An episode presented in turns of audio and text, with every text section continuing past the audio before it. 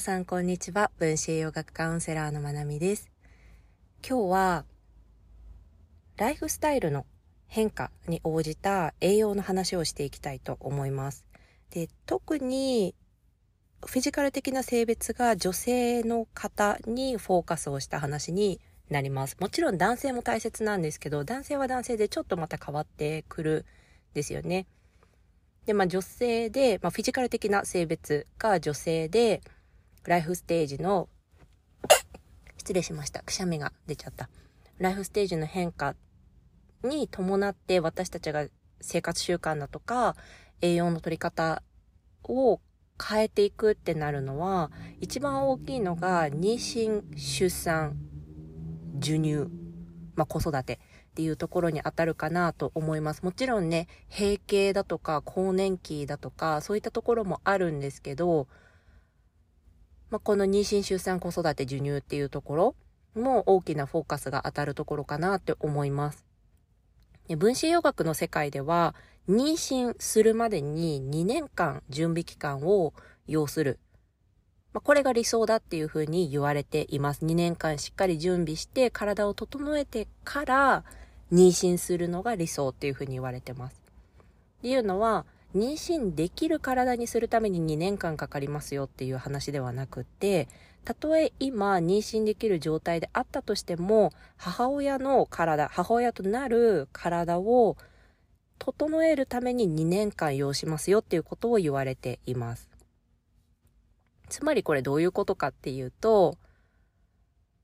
妊娠はできたとしても、それが理想な状態ではないことがほとんどだそうです。で、とっても皮肉なんですけど、妊娠、出産、そして授乳は母親の人生最大のデトックス期って言われる言い方があって、母親の体内に取り入れた毒素だったりとか化学物質だったりとか、まあ、いろんな不要なもの、重金属だとか、そういったものが胎盤だったりとか、赤ちゃんに直接だったりとか移行しますよ。そして授乳中も母乳を介して母親の体の中でいらないものも栄養素と一緒に赤ちゃんに移行しますよっていうことが分かっています。なので、細かい数字今覚えてないんですけど、アメリカの新生児の研究をしたものでは、生まれてくる赤ちゃん、まあ、ほとんどにまあ、ドクターによってはもう100%っていう言い方をしてますが、すべての赤ちゃんに毒素が検出される、されているそうです。もう生まれてすぐの赤ちゃんに毒素が検出されてるっていうことは、どこからもらってるかっていうと、母体からなんですよね。まあ、これぐらい、それから胎盤にも、毒素、化学物質、重金属、なんたり、かんたり行くので、出産を通して母親は本当に大きな解毒、デトックスをするっていう風に言われます。でもこれって起きてほしくないじゃないですか。できるだけ自分の子供には毒素与えたくないですよね。だからこの妊娠前にデトックスするのがめちゃくちゃ大事っていうかもう必須っていう風に言われています。この分子栄養学だったりとか、機能性学の世界では。ってなると、解毒をやりたいってなると、解毒っていきなり、あ、じゃあ今日から解毒のプログラム取り組みますって言ってできるかって言ったらそうじゃないんです。この解毒のプログラムをやるために準備期間が必要で、順番がある。ってことはどこからやっていかなきゃいけないかっていうと、まずは血糖値を整える。ホルモン系を整える。まあ、内分泌系って言われているようなところですね。副腎だったりとか、甲状腺だったりとか、血糖値だったりとか、女性ホルモンだったり、男性ホルモンだったり、この性ホルモンって言われるところを整えることが最初。で、この辺で脳機能とかもしっかり整えていくことができる。そして次に腸を整えていく必要があります。で、解毒の経路って3つで、汗で出ていくか、おしっこで出ていくか、便で出ていくか、この3つなんですね。だからこの便で出ていくところの経路をしっかりと整えてあげないと解毒のステップに行ったとしても排泄ができなかったら意味がないです。排泄ができなかったら解毒って具体的に何してるかっていうと体の中に毒素が溜まってるわけじゃないですか。その毒素を体の外に出してあげれる形に変化させるっていうところが解毒なんですね。で、そしてそこから排泄ってしていかないと解毒って完了しなくって、その排泄の役割を担っているのが、汗をかくこと、おしっこで出すこと、便とともに排泄することになってきます。だから、解毒のパートで、毒素を体外に出せる状態に変換させたとしても、腸が整ってなくって、外に出せない場合は、また、体の中に循環していくんですよね。なので、解毒をやったつもりが毒素の置き場所を変えてるだけっていうことになりかねない。だから、デトックス、解毒に入る前に、腸内環境を整えることが大事になります。で、腸内環境を整えたいって思っても、やっぱりここからスタートっていうことはできなくて、なんでかっていうと、ホルモンの影響を腸内環境ってめちゃくちゃ受けるし、ストレスの影響もめちゃくちゃ受けるからです。で、ある程度食事っていうものも整えておかないと、腸内環境用のサプリ、例えばプロバイオティクスだとか、そういったものを取っただけでは腸内環境って良くなっていかないです。だから、ホルモン系、腸内環境、そしてそれから解毒のところに行けるわけです。解毒だとかデトックスっていう言葉は、まあ、分子栄養学ではない、こう一般的な、世間一般的に言われるのって、お通じを良くすることだったりとか、体内の水分代謝を良くすることがデトックスっていう風に言われたりしてるのかなって思うんですけど、分子栄養学で言われるデトックスっていうのは、肝臓ので行われる解毒のことです。毒素ってほとんどが油に溶ける物質なんですね。なので脂肪細胞ってそういった毒素を溜め込みやすかったりするから、体重過剰だったりとか肥満って健康に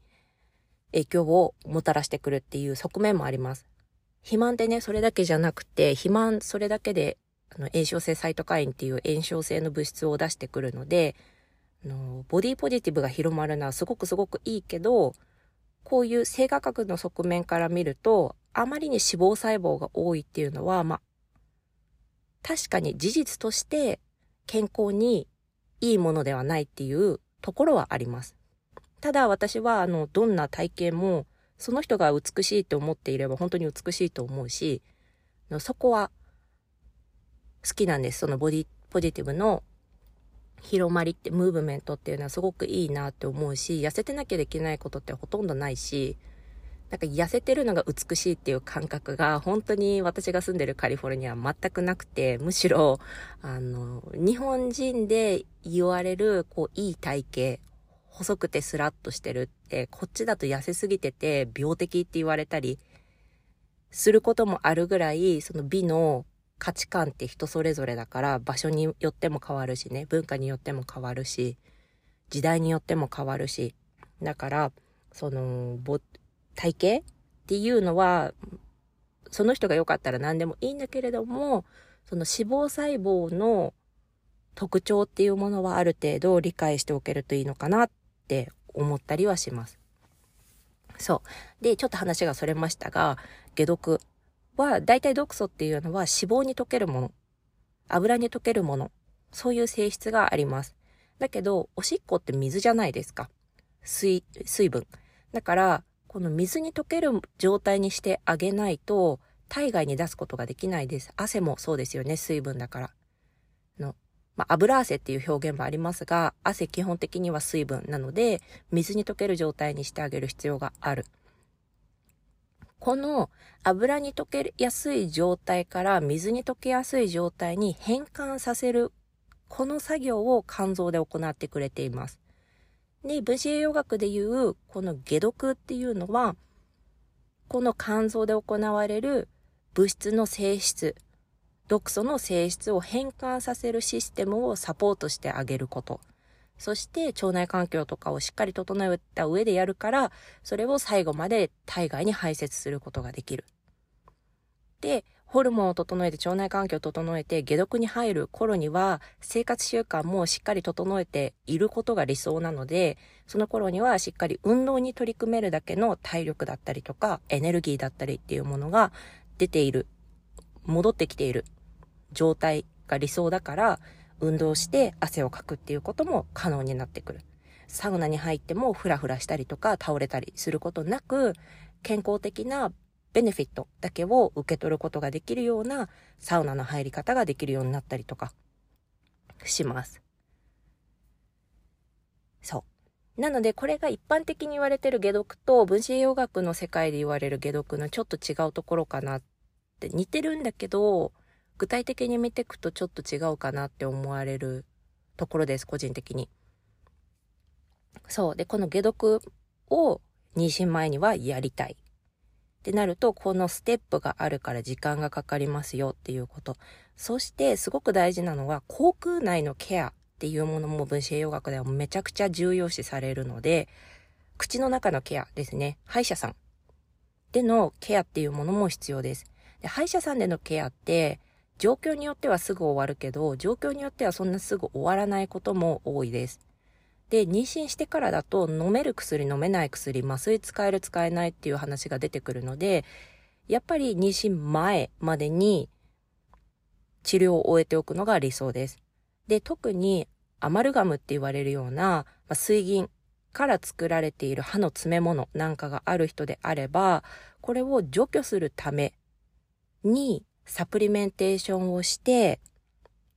その除去、やっぱり毒素を毒物の塊を口の中から取り出すっていう時には多少なりともその毒物の破片なりなんなりが体内を循環することになるのでそれに対処できうる体を作るためのサプリメンテーションっていうものも必要になってきます。で、口腔内の細菌の状態って腸の中の細菌の状態ともリンクするものだから、しっかり口の中って整えたいんですよね。イカしか連携って言われてるけど、本当にめちゃくちゃ大事なところ。だから、口腔内のケアにも時間がかかってくる。そして、このステップを踏んでいる最中に、ニュートリエントリプレイスメントって言われるね、栄養補充っていうものをしていく必要があります。だって妊娠って体の中でもう一人の人間を作っていくわけだから、今までの一人分の栄養じゃ足りなくなるわけです。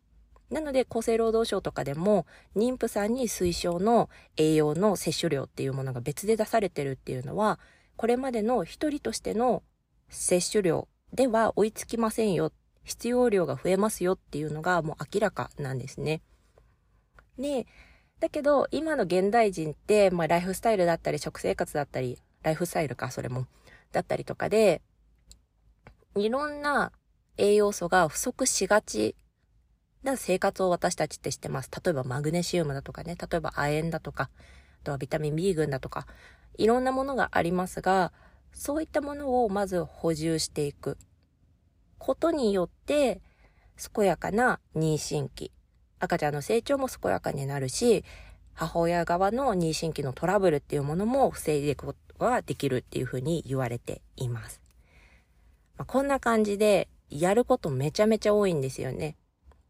これやんなかったら妊娠できないかっていうとそうじゃないです。